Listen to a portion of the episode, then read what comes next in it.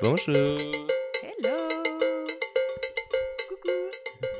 Nous avons au fait aujourd'hui donc du coup une nouvelle productrice qui est euh, assise sur le canapé avec nous et qui du coup a envie d'écouter peut-être qu'elle participera un petit peu. Donc on vous présente Aurélie. Salut Aurélie. Bonjour Aurélie. Yo. On espère la débaucher comme community manager, mais pour l'instant, euh, on est en phase de séduction. Parce que visiblement, on n'a pas fait un très bon pitch en disant qu'on offrait genre euh, deux canettes de PG par mois pour le community management. Les PG, nouvelle version, on tient à le dire, hein, celles qui ont des paillettes. Moi, je tiens à dire signer la pétition pour remettre l'ancien modèle parce que j'aime pas le nouveau modèle. Faut- il faut partir avec le progrès. C'est ça. Le progrès, le progrès. Hein. on voit ce que ça donne l'idéologie néolibérale. Tout de suite, quoi. Tout de suite, le point, Godwin, le point Godwin du marxiste. Euh, juste avant de parler de l'épisode, moi j'avais juste un truc à redire parce que si les gens qui ont suivi la saga Baguette Chips est politique, parce que ça a encore changé. Donc du coup, pour rappel, Baguette Chips avait dit en 2017 que c'était bien de voter à la General Election pour Theresa May parce qu'elle ne faisait pas confiance à Corbyn et qu'elle pensait que Theresa May pourrait les amener vers un Brexit correct. Baguette Chips, tu avais tort Voilà. on tient à le dire, que après, au fait, elle a dit qu'elle allait voter Lib Dem, et maintenant, apparemment, elle a rencontré Jeremy Corbyn, et donc, du coup, elle va voter Labour.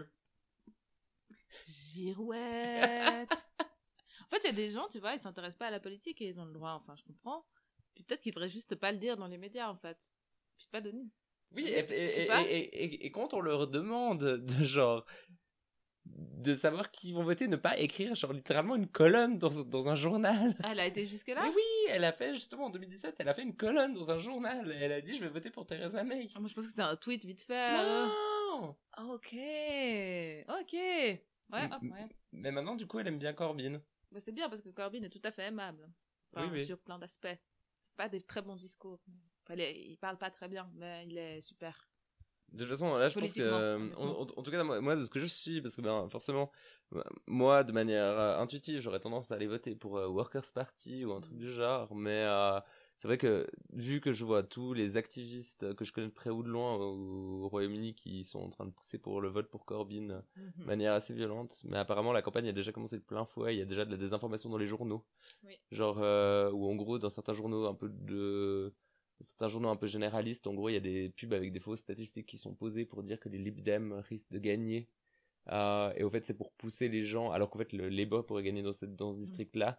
Et au fait, ils, ils changent les statistiques pour dire qu'en fait, le vote utile, c'est Lib Dem et pas Ouais, Labour. ouais. Pour que après, ben, justement, ça fasse, euh, ça fasse euh, une majorité de conservatrices, parce que ce serait séparé entre Labour et Lib Dem. C'est vraiment genre, c'est tellement hardcore. Tellement hardcore. Et puis justement, Jérémy Corbyn, on peut lui reprocher plein de choses, mais notamment sur la question du racisme et de l'immigration, je pense qu'il est au top. Et justement, euh, là aussi, pour parler un peu des camarades, hein, sans vouloir... euh, enfin, je pense pas qu'il y ait un camarade de la quatrième qui m'écoute, mais euh, l'Angleterre, c'est compliqué. Et les Socialist Worker Party, c'est un parti qui a été extrêmement... euh, vraiment, vraiment, vraiment très, très nul sur les questions notamment féministes, LGBT, etc.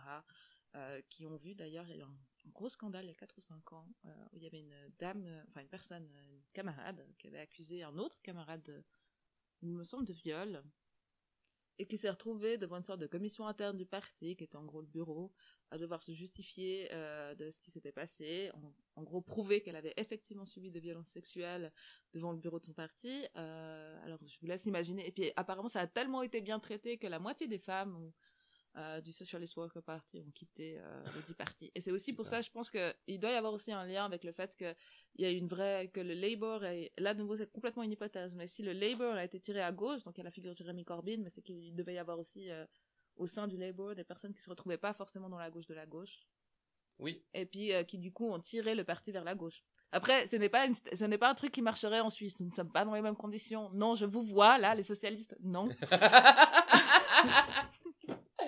ça ne marcherait pas. Ça marche dans des pays aussi, je pense aussi, où on est dans du bipartisme, etc. etc. Voilà. Ben oui, et surtout que hum, j'ai oublié ce que je voulais dire, mais c'est pas grave. Mhm. Mais, mais euh, surtout que, euh, effectivement, bah, déjà de 1, pour euh, revenir sur ce que tu disais par rapport aux questions des violences sexuelles, nous, quand on l'a vu dans le coin, encore relativement ici, si vous êtes dans un environnement de gauche et que euh, pourtant vous pensez que c'est des gens déconstruits et qu'après ils viennent vous dire que les femmes elles ont menti ou quelque chose ou qu'on essaie de détruire un prof qui avait de toute façon des idées de gauche et qu'on essaie de le détruire pour ses idées politiques, c'est en général faux. Et non, parce que les connards existent partout. voilà. On vous voit Sud un petit peu, On vous désolé. voit, hein. Sud, hein. On vous voit. Très bien. Donc, euh, merci l'illustré. Hein. On n'aurait pas pensé dire ça, mais voilà. Euh, et puis, euh, effectivement, le truc, c'est que le Labour de Jeremy Corbyn a fait des énormes scissions et a provoqué euh, justement toute la frange euh, plus à droite, un petit peu. euh, enfin, la- euh, Ouais, voilà, enfin, un Ouais. peu tous les, tous les François Hollande en puissance. Voilà. C'est ça qui est intéressant, c'est que Jérémy Corbyn, il arrive après des années et des années. Alors, si je me souviens bien, avant Theresa May, c'est le, le Labour qui est au pouvoir, mais sa version, sa frange néolibérale. David Cameron. David Cameron. Avant David Cameron, ouais. Ouais. C'est sa frange néolibérale, donc euh, Tony Blair, etc., Gordon. Et puis, qui, en il, fait. il me semble même que, je m'excuse d'interrompre, mais il me semble que Margaret Thatcher elle-même avait dit que mettre euh, Tony Blair au pouvoir avait été sa plus grande victoire. Ah oui, bah oui, tu m'étonnes. Parce qu'en fait, le mec, il a continué à mener euh, les, mêmes, euh, les mêmes politiques, quoi. Puis justement, le Labour aussi, il a cette particularité qu'il est très lié aux syndicats. Euh, du coup, là, alors là, je dis ça comme ça, il faudrait que je vérifie, je sais plus où j'ai lu ça, mais bref, peut-être euh, pour euh, le prochain épisode, j'ai un peu plus me renseigner là-dessus. Mais j'avais trouvé ça très intéressant que justement, bah, un peu comme le PS en Suisse, mais encore plus, mais du coup, il y a toujours cette tension entre justement Tony Blair et les syndicats qui est assez intéressante aussi. Puis peut-être que des syndicats forts au sein du Labour ont fait que, euh, je sais pas. En tout cas, il y a un lien très intéressant en Angleterre entre le Labour et, et des, des unions qui sont aussi, euh, ou des, avec des unions très très forts ou qui l'ont été à des moments donnés. Je rappelle euh, la nécessité de lire le bouquin euh, Pride qui, est, euh, qui a été écrit après le film, euh, pour la simple raison qu'il remet aussi ce genre de mécanisme en avant, et que Mm. c'est très très intéressant de voir justement comment le lien euh, politique, etc., et comment en fait la convergence des luttes s'est créée sur le terrain pour Mm. après être inscrit au programme du Labour. Ouais. Euh, pendant, dans un contexte quand même assez hardcore de grève des mineurs. hein. Mhm. Donc voilà. Merci Thatcher. Donc maintenant, on peut de nouveau passer à nos histoires de paillettes, euh, de maman De PG et de PG. Alors, Donc, euh, premièrement, euh, le mini challenge. j'adore, j'adore quand ils font des, mario- des marionnettes, c'est tellement bien. Moi, j'ai pas du tout compris la victoire de Divina de Campo, ça me Mais- dépasse complètement. Mais, mais avant ça, c'est systématique. Tous les mini challenges de cette saison, il y avait aucune. C'était incompréhensible de pourquoi qui a gagné. De Scaredy Cat au premier épisode avec euh, Think I'm shitting myself. Ok. Euh, euh, et tous, en fait. Même, bon, à part la semaine dernière où il y avait le truc avec la BBC. Mhm. Euh, Ah oui, Big Où là, effectivement, il me semble que Divina de Campo a gagné parce que Ah oui, elle a parce que là, on pouvait gagné. compter, quoi. Bah voilà, on pouvait compter pourquoi elle avait gagné. Mais autrement, là, et puis le Reading Challenge aussi, c'était chelou, non? Oui, c'était qui qui avait gagné? C'était. C'était. C'était pas Blue, c'était. euh, Crystal. C'était Crystal. Là aussi, pour aucune raison. Enfin, je n'ai pas du tout compris. euh, Enfin, voilà. Bon, voilà, bah, tant mieux pour elle. De toute façon, elle a rien gagné. Donc, Bah euh, oui, parce qu'en fait, ils gagnent rien dans ces mini-challenges. Ils gagnent pas d'avantage pour le. bah, mini-challenge. il, il gagne. euh, Enfin, il quand il y avait les teams, etc. Mhm. euh, il y avait eu des trucs du genre, mais. Mais là, elle a rien gagné, Divina. hein. Non. Ouais. Parce que la plus drôle, c'était Viviane, faut être honnête. Hmm. Essaye d'être objectif. Je- mais j'essaie de me rappeler ce qu'elle a dit, mais. Mais euh, c'était sur Divina, puis elle l'a notamment foutu dans la, dans la Oui. craie. Et puis après, elle lui a montré ses cheveux naturels. Oui, oui, oui, oui. Après, j'ai bien kiffé aussi le coup de euh, celui sur euh, Cheryl avec le euh, avec le non non non celui sur Baga Ouais. avec euh, où il y a justement le euh, où il y a le où elle fait où il parle comment elle fait le runway puis qu'après elle jette simplement la, la Non, c'est vrai que c'était marrant. Enfin, mais on, on, toujours adorable de voir ça. Toujours beaucoup rire. J'aime bien. Mais en fait, c'était vraiment. Autant j'étais pas nécessairement super convaincu au début qu'il fasse un makeover challenge aussi tard, parce que ça fait quand même un runway un peu maigre, quand même. hein. Ouais. Euh, mais euh, franchement, ça marchait trop bien dans la dynamique. Parce que c'est une bonne dynamique de fin de saison. Ouais. On voit que ça marche bien. Et déjà, ben, là, euh, on a vu. Si jamais le compte euh, Drag Race euh, UK BBC sur Insta euh, ont des extraits d'épisodes qui sont, Ils sont ont- pas gardés. qui sont pas gardés. Et il y a, euh, franchement, on, on- là, y a- elle faisait un jeu, les quatre, sur. euh, Avoid, euh, snag, snag. Mais oui, avoid. Donc, baise. Non, non, non, Snog, c'est embrasser. Ah, embrasser, pardon. c'est la version un peu safe. Hein. D'accord. Alors, embrasser, marier, avoid. éviter. Voilà. Ouais, voilà. Et puis euh, là, on voit qu'il y a vraiment une bonne dynamique de groupe, c'est super agréable à voir. Mm. Et euh, ramener euh, ces quatre femmes, c'était, ça a vraiment bien marché. J'ai trouvé qu'il y avait une bonne collégialité. C'était cool. Oui, puis moi, ça m'a beaucoup touché aussi. J'ai trouvé que c'était très chou, comme c'était amené les relations entre les Mhm. sœurs, les mères, puis Mhm. comment ils sont ensemble. Enfin, moi, j'aime, comme j'ai dit toute cette saison, j'adore voir la vulnérabilité des queens. Puis là, on avait ça à fond, quoi. Ouais. J'ai tellement eu un coup de cœur sur la sœur de Divina. J'ai cru comprendre. sur Gina aussi, la sœur de Cheryl, je vais pas mentir. mais- Ah non, moi c'était Gina, mais alors, elle est tellement cool!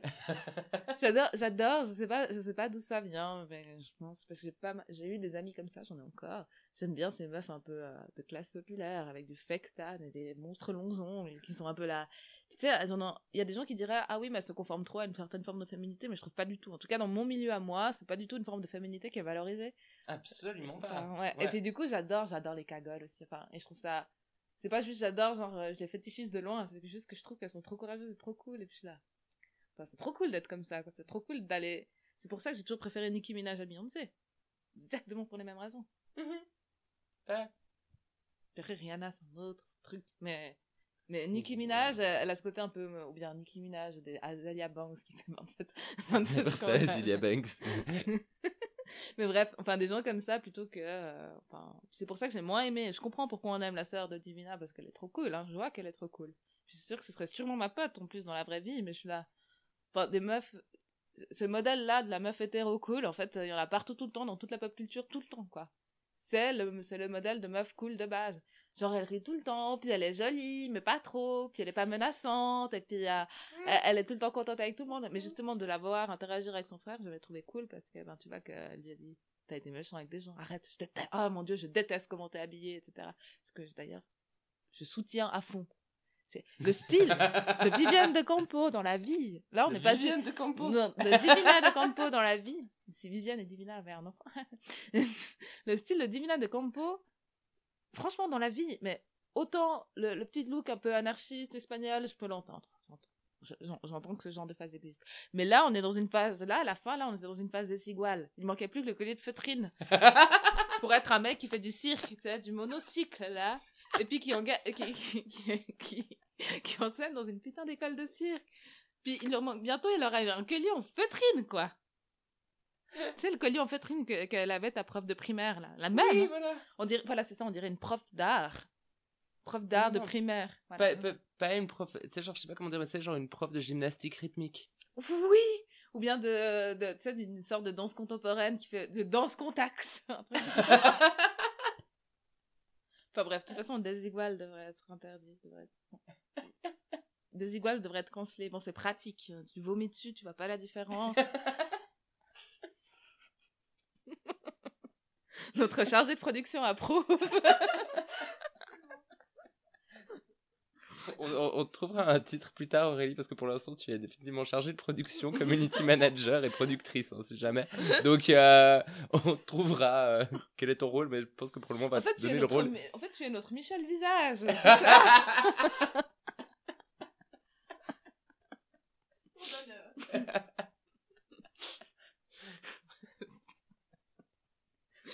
Euh, voilà.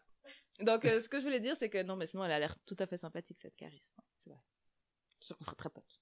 En vrai, dans la vraie vie, c'est juste. un- Enfin, Peut-être un peu jalouse. Non, mais je, je suis totalement d'accord, par contre, que Gina, franchement, quand t'arrives, quand t'as euh, Cheryl qui fait, euh, ouais, euh, de toute façon, elle a, elle a porté plus de- d'extensions et puis des ongles plus longs que moi toute sa vie, franchement, euh, t'as- grave. Grave. En même temps, elle arrive avec ses grands ongles, puis ça m'a fait tellement penser à la vidéo dans la vidéo de Cheryl la semaine dernière sur les, sur les bouteilles avec le doigt qui apparaît dans l'écran, qui était quand même genre une des, une des choses les plus incroyables qui a, qui a été faite cette saison, parce que c'était d'un ridicule absolument inimaginable. Tellement. Tellement.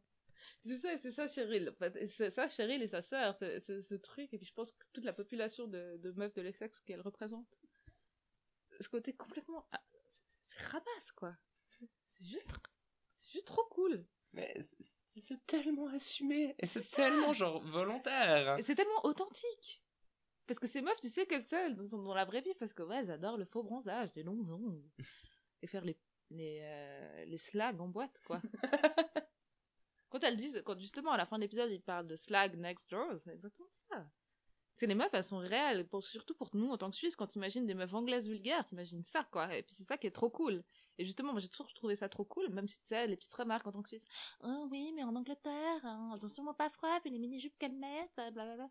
Ok, ça, ouais, ça c'est trop en même temps. Bah, moi qui ai fait la culture club anglaise, étudiante, euh, genre première année, donc les Freshers Week et tout ce genre de conneries. Puis que tu te retrouves dans ces environnements où tu finis, mais genre complètement déchiré avant même d'aller en boîte, que tu prends un taxi à genre 6, mmh. puis qu'il y a quelqu'un qui vomit par la fenêtre, euh, tout en ayant encore une bouteille entre ses jambes euh, de vodka orange, un truc dégueulasse, et puis qu'il y a quelqu'un qui va probablement mourir, puis que toi, toi t'es pas bien du tout et que tu captes rien de ce qui se passe, et qu'en plus là t'es passé à un niveau où c'est pas parce que tu comprends pas l'anglais, c'est que tu peux plus comprendre les gens tout court et que tu passes ta soirée à rechercher les gens, que t'es déchiré, que t'as quelqu'un qui pleure, que t'as des gens qui s'engueulent, puis après t'as quelqu'un, t'as une de tes potes qui part aux toilettes, puis elle revient 45 minutes plus tard en disant qu'elle se fait les meilleurs amis du monde dans les toilettes, puis tu les puis elle ne reverra plus jamais ses meufs, et déjà après pour le reste de la soirée elle les retrouvera plus. C'est déjà foutu. C'est déjà fini. Puis qu'après t'arrives chez toi parce que forcément ça finit à 2h30 du matin le club, et t'es perdu. première fois que je suis arrivé en club euh, anglais, j'ai bu pour tenir jusqu'à 5h du mat. Ah ouais, puis non. à 2h30 du matin, il y a mes potes qui font bon, on va rentrer. Puis moi, j'étais là, genre, j'ai failli mourir. Et je crois que je me suis cassé la gueule dans les escaliers. Puis après, j'ai vomi. Culture club. Voilà. Culture anglaise. Culture anglaise. Non, mais c'est ça. Moi, j'ai passé quelques mois en Angleterre et euh, j'avais parlé avec une autre meuf suisse parce que il y a ce truc, surtout en tant que que personne suisse, euh, il y a beaucoup de non-dits, mais il y a beaucoup de pression sociale, notamment sur la manière dont tu t'habilles, etc. Et puis justement en Angleterre, et c'est ce qu'on se disait avec euh, une fille que j'avais justement rencontrée dans des toilettes, qui venait par hasard de Neuchâtel, quand à 27 ans, je m'étais retrouvée à faire des trucs aberrants, genre boire des verres de vodka pomme devant un supermarché. Enfin, je faisais plus ça déjà à cette époque. Puis je me suis quand même retrouvée, tu sais, avec le drama de la meuf de 22 ans qui se demande si elle va tromper son mec ou pas. Enfin, moi, j'étais là, mais j'ai plus l'âge pour ce genre de drama-là. Bref. justement, je me suis rendu compte au bout d'un moment, au des peut-être un ou deux mois, que j'avais, tellement détendue par rapport à moi-même, par rapport à ce à quoi je pouvais ressembler, par rapport à ce comment je m'habillais. C'est comme s'il y avait un truc, c'est comme si le regard, alors je pense qu'il est tout à fait différent après, la pression, elle se met de manière différente. Mais le regard sur ta personne, t'as tellement l'impression que tu peux exister. Tu sais, tu crois ces meufs ultra bien maquillées en boîte, un peu euh, en mode slag et tout. Mhm. Puis toi, t'as une petite à côté, t'es une sorte de petit hobbit dégueu parce que tu t'es pas encore habitué. et puis, et puis elle te regarde, mais elle te regarde comme elle regarde une autre fille aux toilettes, elle te sourit. Puis elles sont pas jugeantes, en fait, elles sont jamais jugeantes entre elles, en tout cas mhm. pas, c'est pas visible, c'est pas la même chose qu'ici. Mhm. Puis moi, je me souviens, au bout d'un moment, j'avais pris de la place comme ça. ça l'impression que mon monde s'était étendu parce que j'étais invisible de manière bienveillante. Ah ouais, mais je pense qu'il y a, il y a concrètement de ça. Après, c'est toujours un peu le truc, c'est que déjà les gens sont, sont gentils et ivres morts. Mhm. Donc en fait, tu te retrouves dans des boîtes où, de manière générale, j'avais des expériences plus euh, positives et puis moins. J'avais l'impression d'être dans des environnements un peu moins violents qu'en mhm. Suisse. Et puis, euh, c'est typiquement le genre de truc où, en fait, euh, on se bourre la gueule avec une pote, elle finit dans les toilettes en train de vomir, et il y a une meuf qui lui fait Tu viens de Bristol? Puis ma pote, elle répond Elle, elle habite à Bristol, elle n'est pas à Bristol, mais elle fait Oui. Puis elle fait et puis l'autre lui répond, t'as tellement une cool vibe. Je me disais bien que tu devais être de, de, Bristol. Ça fait tellement sens. T'as ma pote qui était à moitié en train de d'essuyer le vomi sur, sa, sur son visage, en train de faire merci. une autre, une autre culture, quoi. Une autre culture. Par contre, j'imagine que ce serait bizarre. Je sais pas, tu me dirais, est-ce que ce serait bizarre de boire dans un train en anglais, ça? Mais, en fait, le train, c'est un truc beaucoup moins culturel aussi, parce que ben, les trains ont été détruits par Margaret Thatcher, notamment. Ah oui, c'est vrai, vrai. Euh, donc, mais c'est le moment merci Maggie. merci Maggie. Merci Maggie. Voilà, jingle. euh, je pense que t'as, je pense pas que ça choque nécessairement, mhm. euh, mais je pense que t'as, je pense que c'est plutôt une différence de comment tu conçoit que nous, c'est vraiment un endroit de socialisation, tandis que, ah bah oui, on peut boire des bières là, enfin tu vois, genre ça fait sens, mais euh, tu vois, genre, ce serait pas, genre ça viendrait à... C'est un lieu de transit, donc tu vois, genre nous, on boirait une bière dans le bus, mais c'est moins euh, cet espace de socialisation comme nous on le conçoit, je pense. Je trouverais bizarre de boire une bière dans le bus à part à minuit, dans le dernier bus, Oui, pour voilà, aller en ville. tu ouais. vois. Mais euh, je pense que c'est un peu ça, mais pourtant tu, tu le ferais, tu vois, genre ce serait Mm. pas genre choquant, mais t'aurais pas, à mon avis, t'as moins ce truc de justement, euh, nous on prend le train pour aller partout, quoi, et puis bah, on est dans le train, je Mm. pense qu'on est la population d'Europe qui est le plus dans le train, quoi. C'est vrai. Et C'est juste assez impressionnant, on a quand même un demi-million de personnes euh, qui ont un abonnement général en Suisse. C'est ouf, hein. Puis on est un des seuls pays, je pense aussi, à avoir un abonnement général comme Mm. concept. Mhm. Après, c'est pas très grand la Suisse hein, aussi, donc du coup, ça, ça permet ça. Je pense que ce qui se rapproche le plus, c'est peut-être euh, Ja- le Japon, mais vu que c'est beaucoup plus grand.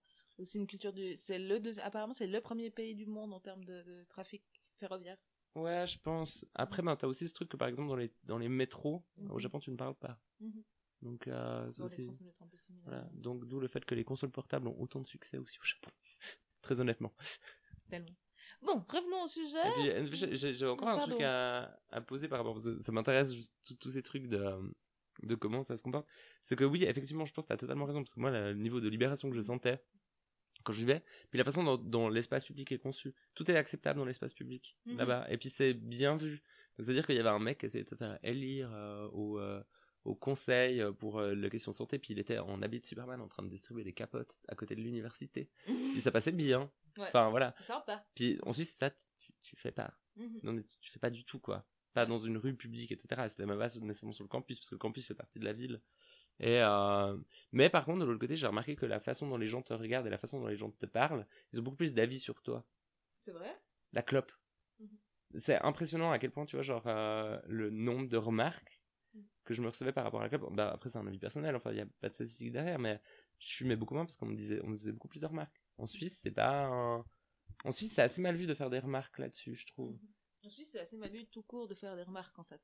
Ouais, Tu regardes, tu regardes méchamment, mais tu, tu fais pas de remarques. Puis, après, on a quand même une forme de libéralisme euh, dans un sens premier, où c'est-à-dire la, lib- la liberté individuelle est telle que euh, non, mais euh, tu, tu, tu, tu fais ce que tu veux, tu vas pas te faire chier, tu sais très bien ce qui se passe, donc euh, tu veux fumer ta clope, tu sais que c'est pas bien pour toi, mais voilà, j'en ai rien à foutre. Et si, si ça me dérange à titre personnel que tu me filmes dans la gueule, moi je vais te le dire, mais euh, tu peux aller fumer ta clope plus loin. Mhm.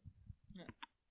Non, puis justement, moi je pense que c'est peut-être là la, est la grosse différence, c'est que moi j'avais perçu qu'en Angleterre, euh, le côté euh, le côté pouvoir par, par exemple parler de politique, pouvoir parler de choses qui fâchent, pouvoir parler de enfin de small talk par exemple. Moi j'ai moi j'ai beaucoup de peine à faire ça en règle générale dans ma vie et le- pour moi l'Angleterre c'était difficile d'interagir avec des Anglais parce que j'avais l'impression que enfin maintenant j'y arrive mieux simplement parce que je suis plus âgée. Et Du Ouais. coup j'ai appris à gérer ce genre de situation euh, sociale où tu dois parler avec des gens euh, mais c'était je trouvais ça hyper étrange c'est-à-dire que en gros tu pouvais faire effectivement tu pouvais être tout ce que tu voulais mais il fallait surtout pas empiéter dans les émotions les avis les opinions des autres c'est pas comme quand tu vas en France par exemple Ouais. ah non j'avais trouvé ça que j'ai Mhm. trouvé ça assez fou c'est pas comme quand tu vas en France par exemple ça gueule partout tu dis au serveur putain puis a tout- les rapports sociaux sont conflictuels. Moi, j'ai trouvé qu'en Angleterre, encore plus qu'en Suisse, si c'est possible, les rapports sont pas du tout conflictuels. La conflictualité est évacuée. Ouais, ouais, mais c'est, mais c'est super étrange parce que moi, j'ai vraiment littéralement des. Enfin. Ma forme. euh, Enfin, moi, ça m'est arrivé de me retrouver à des house parties où justement, ben. J'avais mes potes qui étaient en train de faire un truc, puis moi j'étais en train de boire mon verre tout seul. Et puis en Suisse, j'aurais ouvert mon attel, et puis je me serais posé dans un coin, et je me serais rendu invisible pendant 5 minutes.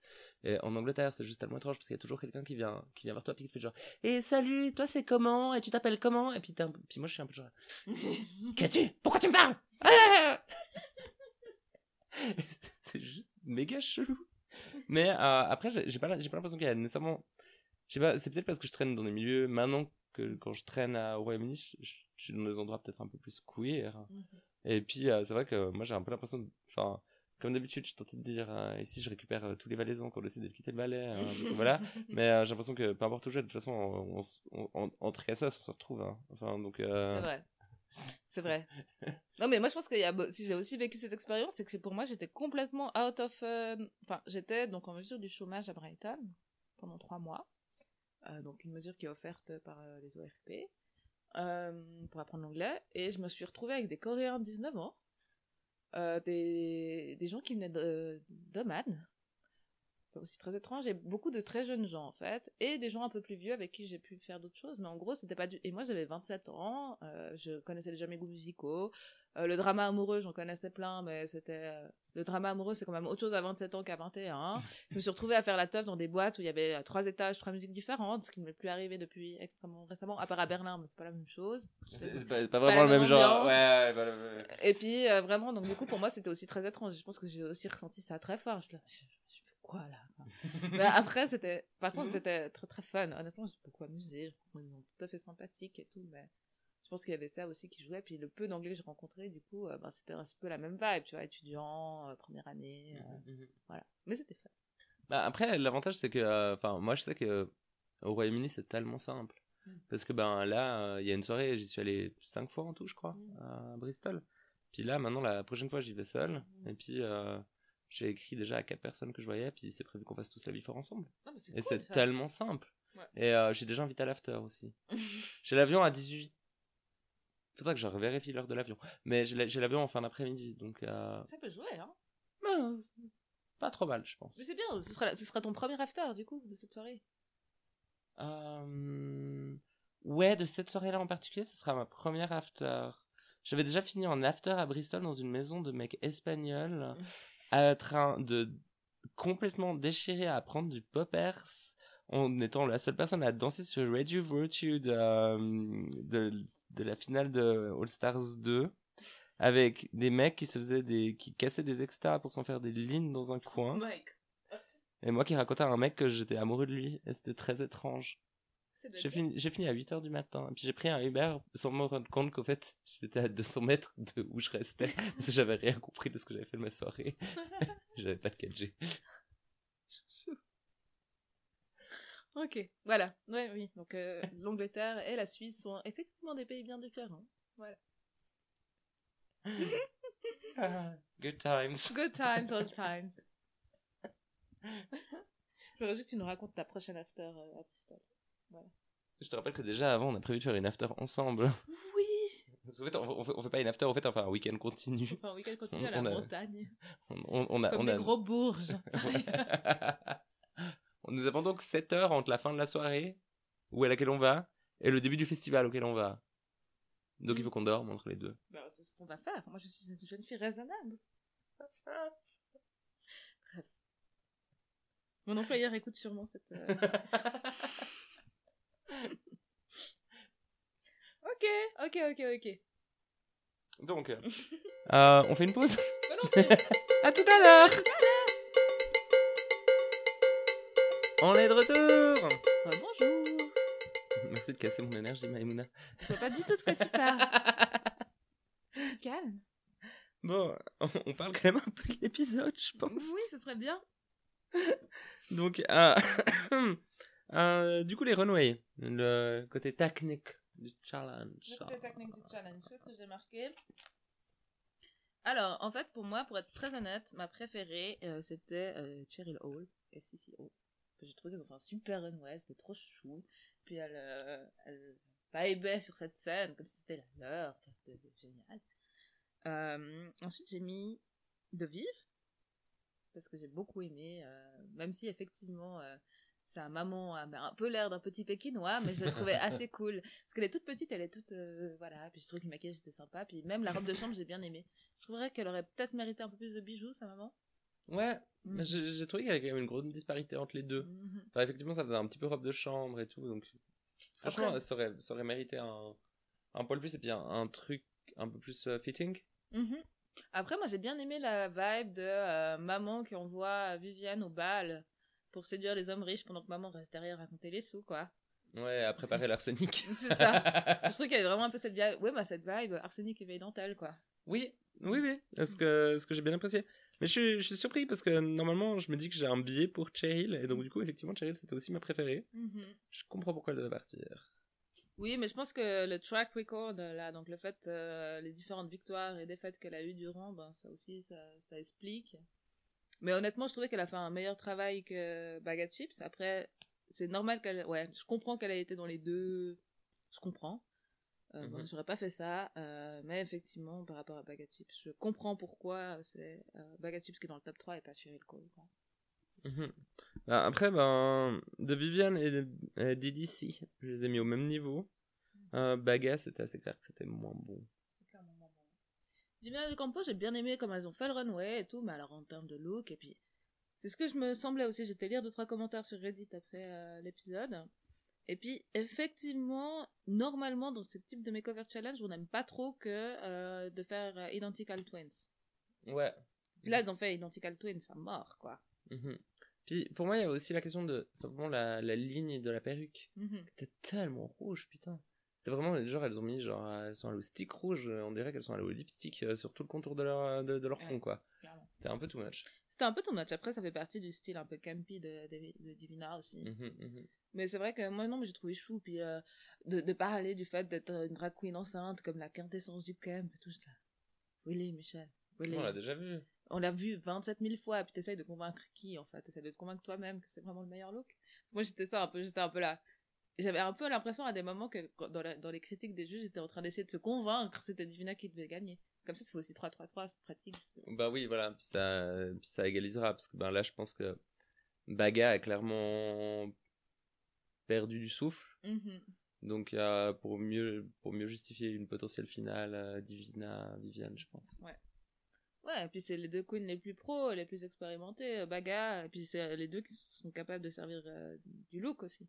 Mhm. Baga, j'ai toujours pas vu, hein. j'attends à part son truc là, euh, la petite rose, euh, la petite rose jaune là. Ouais. C'était super chou, mais sinon, euh, Mhm. j'attends. Je pense que du côté de Cheryl, je comprenais quand même les critiques, même si le make-up euh, était, à mon avis, vraiment parfait, qu'il y avait beaucoup de choses qui étaient vraiment super bien faites. Euh, Peut-être qu'effectivement, je me demande à quel point il y avait une longueur d'avance sur une forme de simplicité du fait qu'elle qu'elle avait sa sœur, que- qui savait déjà se maquiller, qui avait, qui avait une connaissance de son visage qui n'était pas négligeable. Mhm. Euh, ouais, il y avait une technicité peut-être plus facile à mettre en place que par exemple avec The Mother ou avec, euh, avec Josie, Ouais. qui étaient pas, les- qui ont pas la même, les mêmes peaux et je pense que c'est fondamentalement plus difficile. Enfin, je sais pas, genre, euh, je sais à peu près me maquiller moi, mais sur une peau fondamentalement différente, âgée, je sais pas si j'arriverais. Non, mais par exemple, tout le truc de, blend, de blending ton maquillage, donc de le fondre dans la peau avec du fond de teint, je pense que sur une peau euh, ridée, ça prend deux fois plus de temps, de- Mhm, littéralement deux fois plus. Hein, de... mhm. Après, moi, j'ai trouvé que justement, moi, je- de Viviane, pour moi, euh, elle était. euh, Pour moi, c'est soit de Viviane, soit Cheryl Cole qui aurait gagné, selon moi. Mhm. Et puis, j'aurais plus vu hein, euh, Baga, Divina en lip sync. C'est vrai, ok, ouais. Parce qu'en termes de technicité, là, on peut en parler aussi. Hein. La sœur de Divina, elle, est aussi, elle ressemble aussi beaucoup à Divina. Ouais. Elle est aussi, euh, elle sait aussi se maquiller, elle est extrêmement jolie. euh. Enfin, la longueur d'avance que Cheryl avait, Divina l'avait aussi. Hein. Je pense, ouais. Ouais, ouais, effectivement. Mhm. Euh, T'as, t'as de ça. Après, euh, j'ai trouvé bien. J'avais pas vu la première fois que j'ai vu l'épisode à quel point euh, Gina était décolletée. Oui. Presque aussi décolleté que Ma Ma Michaela Cole. Ah, elle était incroyable. Elle était tellement cool. C'est une statue, cette femme, quoi. Une statue malaisante, brillante. Tu sais, qui fait vraiment. la- sa série Chewing Gum. C'est. Tu sais, tout le monde s'est extasié à juste titre devant Fleabag, qui est Mhm. incroyable. Mais Chewing Gum, c'est. pas vu non plus. Ah non, mais il faut que tu regardes. Enfin, vraiment, Ouais, ouais. Là, là j'insiste. Euh, mais alors, euh, justement, Chewing Gum, c'est précurseur dans la. C'est tellement malaisant! Mais tellement, tellement, tellement malaisant. Et Fleabag n'est que, euh, pour moi, une continuité de, Ouais, de ouais. Chewing Gum. Et euh, même si c'est différent, parce que, effectivement, dans Chewing Gum, euh, Michael Cole joue une ingénue, pure ingénue, mais genre, c'est comme si elle vivait dans un autre monde, alors que dans Fleabag, c'est vrai que l'héroïne Phoebe, elle est plutôt, euh, elle est plutôt une horrible personne. Ça devrait me plaire. Ah, je pense que tu vas adorer Fleabag.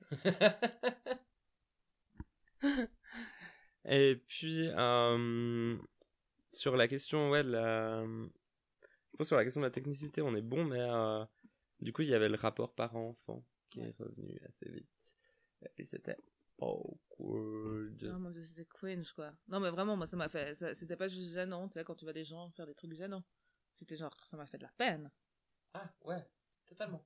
Ça m'a, j'étais un peu là, puis je voyais cette pauvre dame là, qui effectivement complètement out of place, hein, même si moi je trouve qu'elle a tout à fait bien géré le truc, quoi. Ah ouais, elle était super. Mm. Super, super, super dame. Mais alors après, on sait jamais ce qui se passe, on sait pas comment c'est à la maison, on sait pas, c'est pas l'histoire qu'a Baga avec cette, euh, avec sa maman. Elle a d'ailleurs dit sur Twitter, vous ne savez rien de ma vie, arrêtez de dire. Il y a sa maman qui a réagi par un tweet en disant, je ne me suis pas sentie du tout humiliée, etc. Mais bon, enfin, honnêtement, je sais pas, je sais pas ce qu'on doit lire là derrière. Et je porterai pas de jugement parce que ce serait un peu abusé de ma part, mais mais, ah, c'était extrêmement malaisant et c'était difficile à regarder, quoi. Et puis j'apprécie la BBC pour ça qu'ils montrent des trucs difficiles à regarder.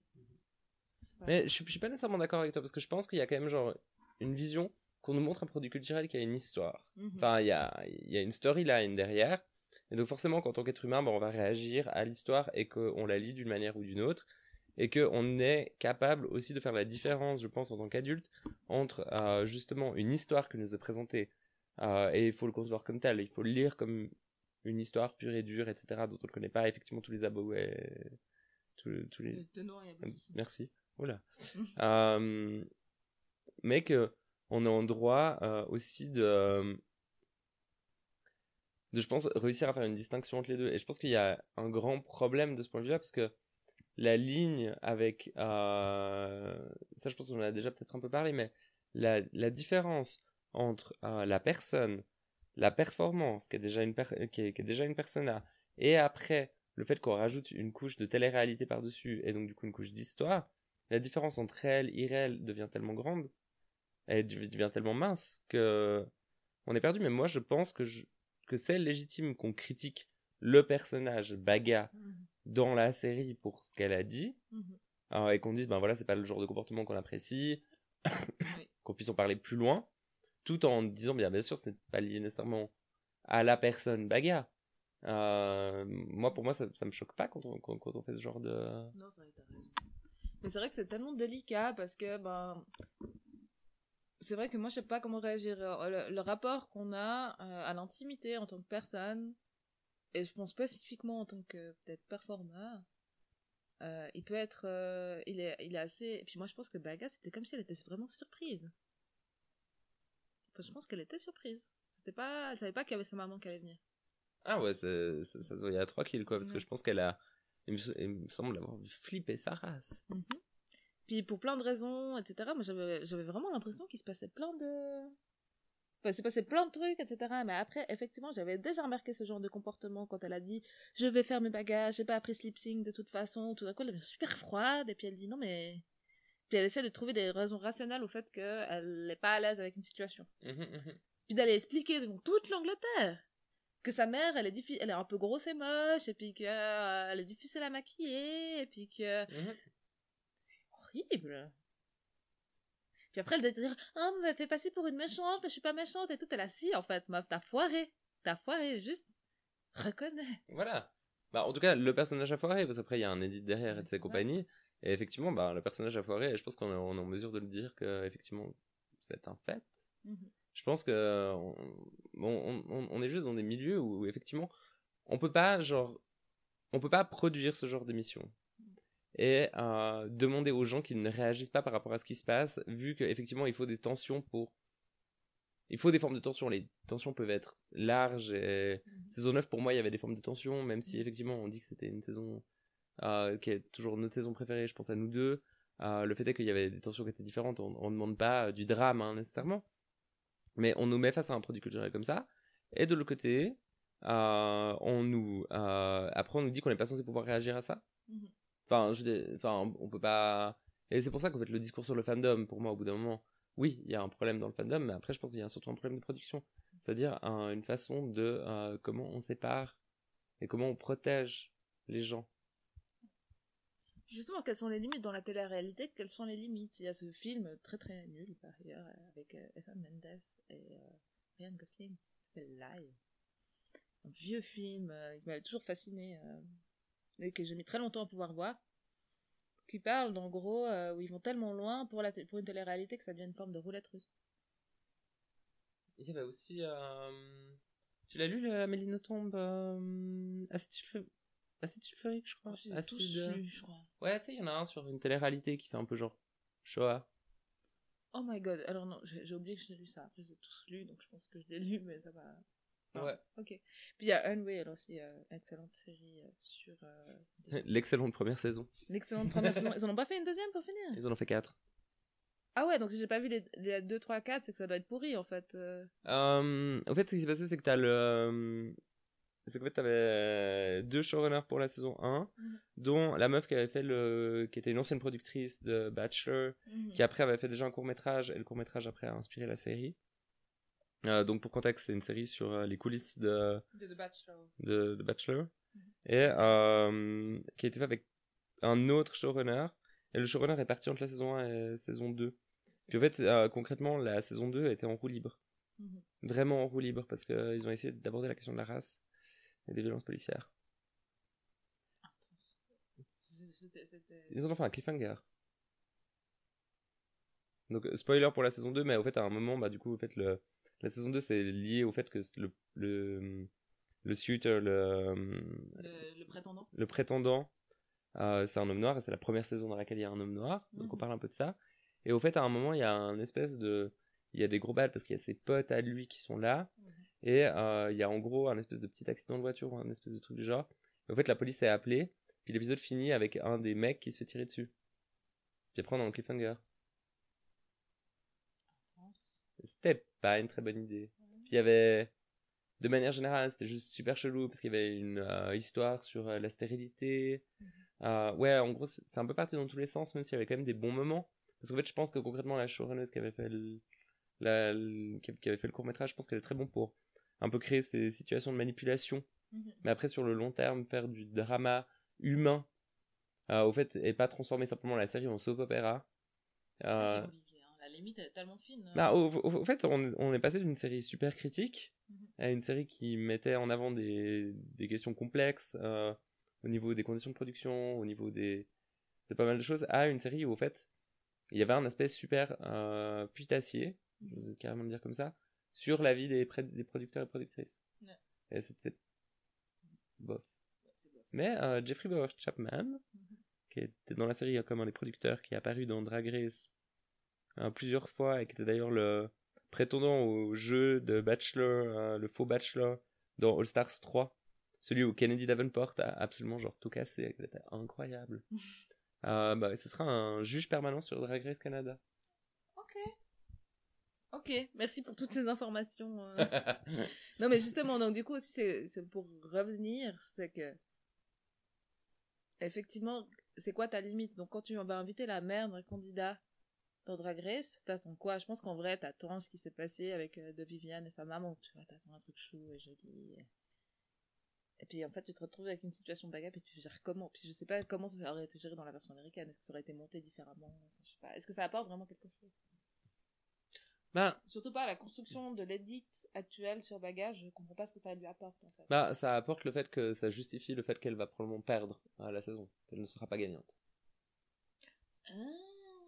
Bon, ça c'est Lou qui aurait pu suffi, Depuis hein. la semaine dernière, non, non, je pense pas. Depuis la semaine dernière, avec euh, le fait qu'elle a failli passer dans le bottom et qu'on montre cette faiblesse psychologique, entre guillemets, Mhm. euh, je pense que ça construit justement euh, une saison où, en fait, il faut justifier le fait qu'elle ne va pas gagner et il faut créer une meilleure opposition entre probablement Divina et de Vivienne.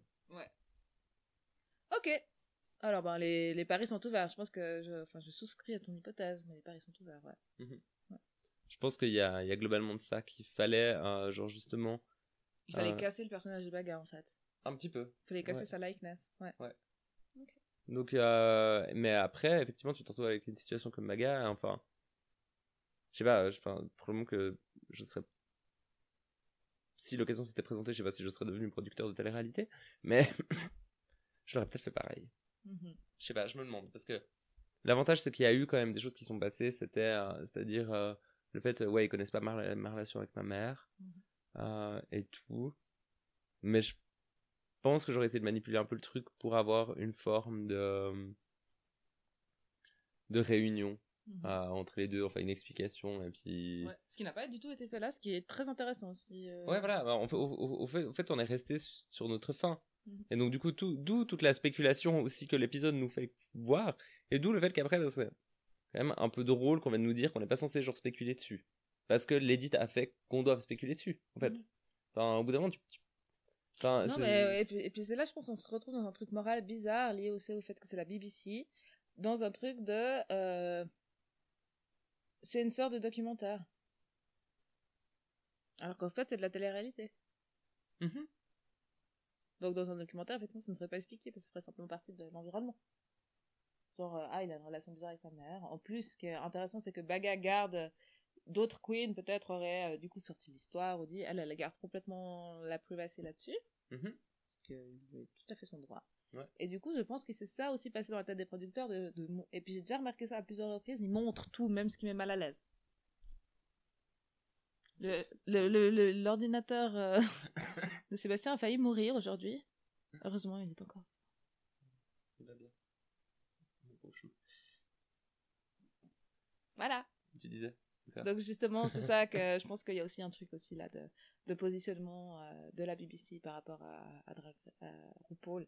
Ils aiment bien montrer des trucs un peu deck. Je sais pas, j'ai l'impression qu'ils sont un peu plus, euh, ils sont un peu plus dans une optique documentariste presque euh, que le show à l'américaine. Je sais pas. Bah, à part ça, enfin, je veux dire, comme on l'avait dit au début de la saison, c'était vraiment une grosse surprise que ce soit la BBC qui lance Drag Race. Mm. Et je pense que t'as quand même quelque chose d'assez impressionnant que sous tout euh, les la question des médias, euh, la question des au Royaume-Uni qui est ultra polarisante parce que la BBC est quand même un Enfin, c'est pas France Télévisions, la BBC, hein. C'est quand même un peu plus, euh, Mm. c'est un peu plus hardcore comme, comme empire médiatique. Ouais.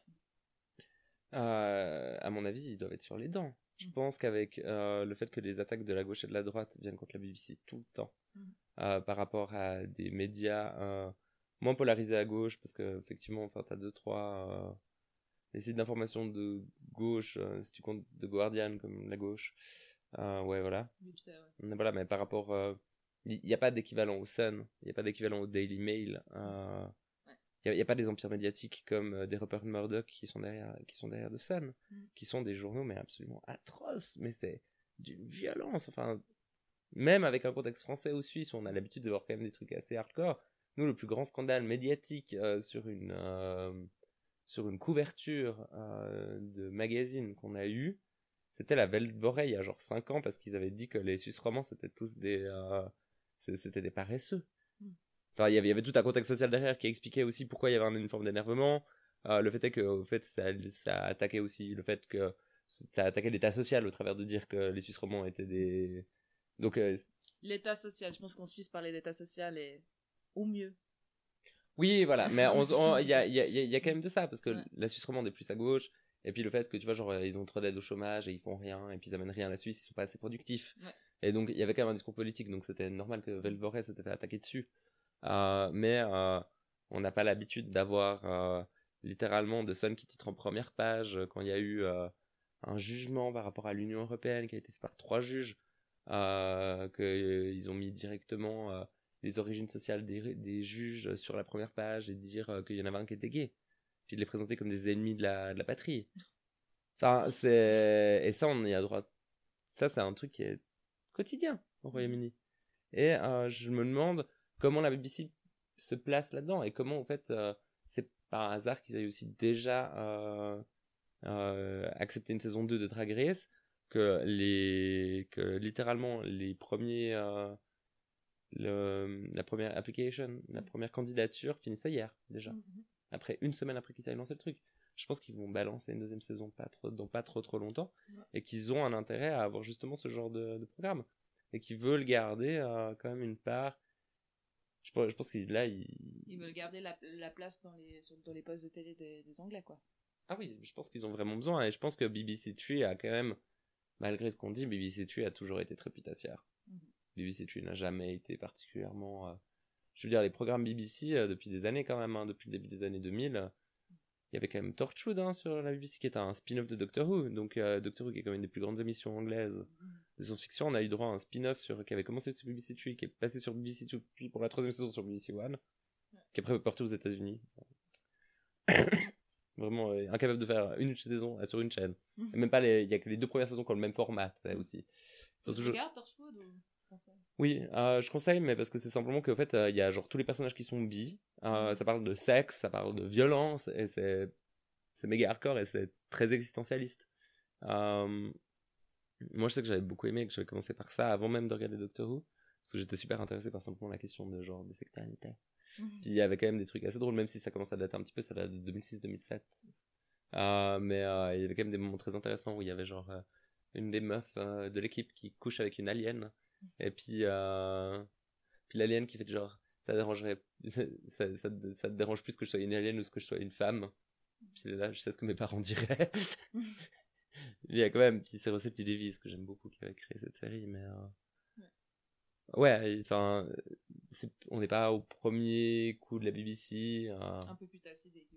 Ah, mais non, en plus. même veulent pas plus putassier dégueu, hein, je veux dire, mais juste assez osant. Ouais. Euh, après BBC au niveau des documentaires et autres, etc., oui, là, il y a la vision un peu plus putassière, à mon avis. Mhm. Et moins peut-être un petit peu genre euh, militante que étonnamment Channel 4 a.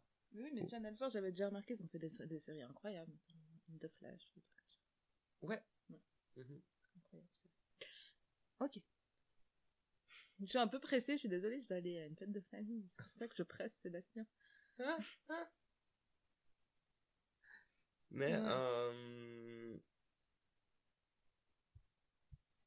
Ouais, en fait, j'ai pas trop. On se disait qu'on allait parler des, des rapports parents-enfants et je trouve ça intéressant, mais j'ai pas très envie d'en parler en fait. Non, mais c'est pas que je trouve pas ça intéressant, mais je trouve que c'est un. Moi, cet épisode, il m'a fait pleurer pour plein de raisons, à plein de niveaux, et puis je suis un peu là. Enfin, couvrir un truc comme les parents-enfants, surtout Ouais, en tant que personne queer, c'est compliqué, quoi. bah, c'est super complexe.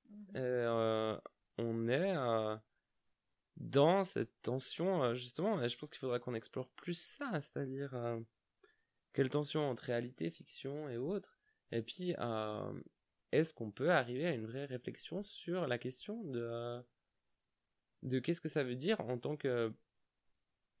Qu'est-ce, comment peut-on faire de l'analyse critique de ça Et comment peut-on donner des critiques efficaces de discours problématiques Ouais. Je parle pas nécessairement de bagarre en tant que tel, mais voilà, enfin, on, on a plein de situations de drag queens qui disent vraiment de la merde dans l'émission. Et comment on peut critiquer ces discours de manière constructive, tout en gardant en tête que pour moi, c'est normal qu'on puisse critiquer parce que c'est une œuvre de fiction avant d'être une d'autre chose.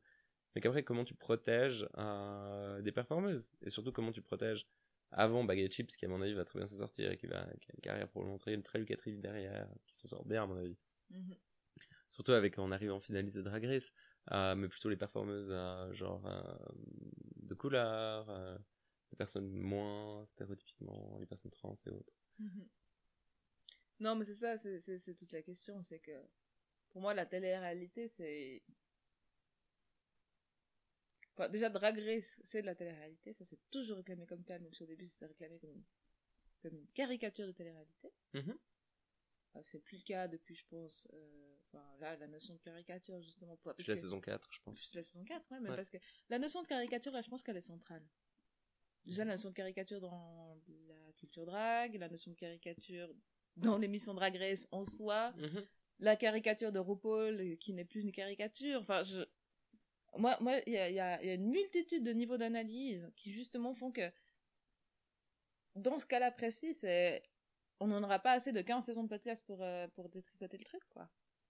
Détricoter les différents niveaux de discours. Parce que là, ce qui est intéressant, c'est qu'effectivement, Baga, elle dit de la merde.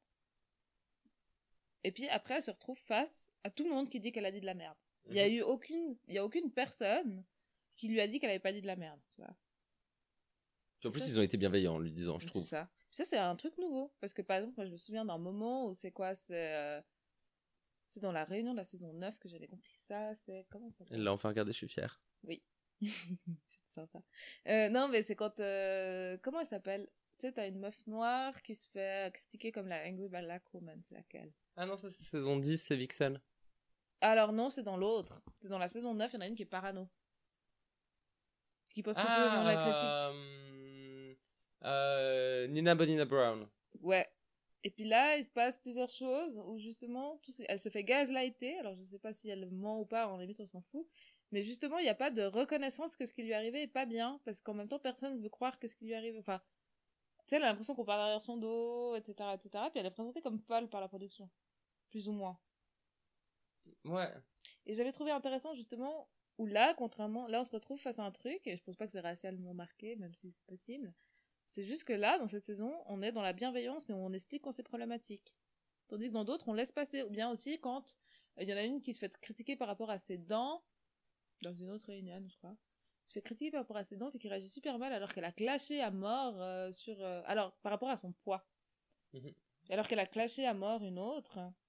Mhm. Puis on lui dit, non, mais non, mais tu devrais, être plus, tu devrais mieux supporter la critique et les moqueries. Ouais, là, c'était méga problématique dans la réunion de la saison 9, C'est ça. Mais c'est qui ça? Et ça, c'était euh, Alexis Michel. C'est ça. hein. Mhm. Et ça, c'était étrange.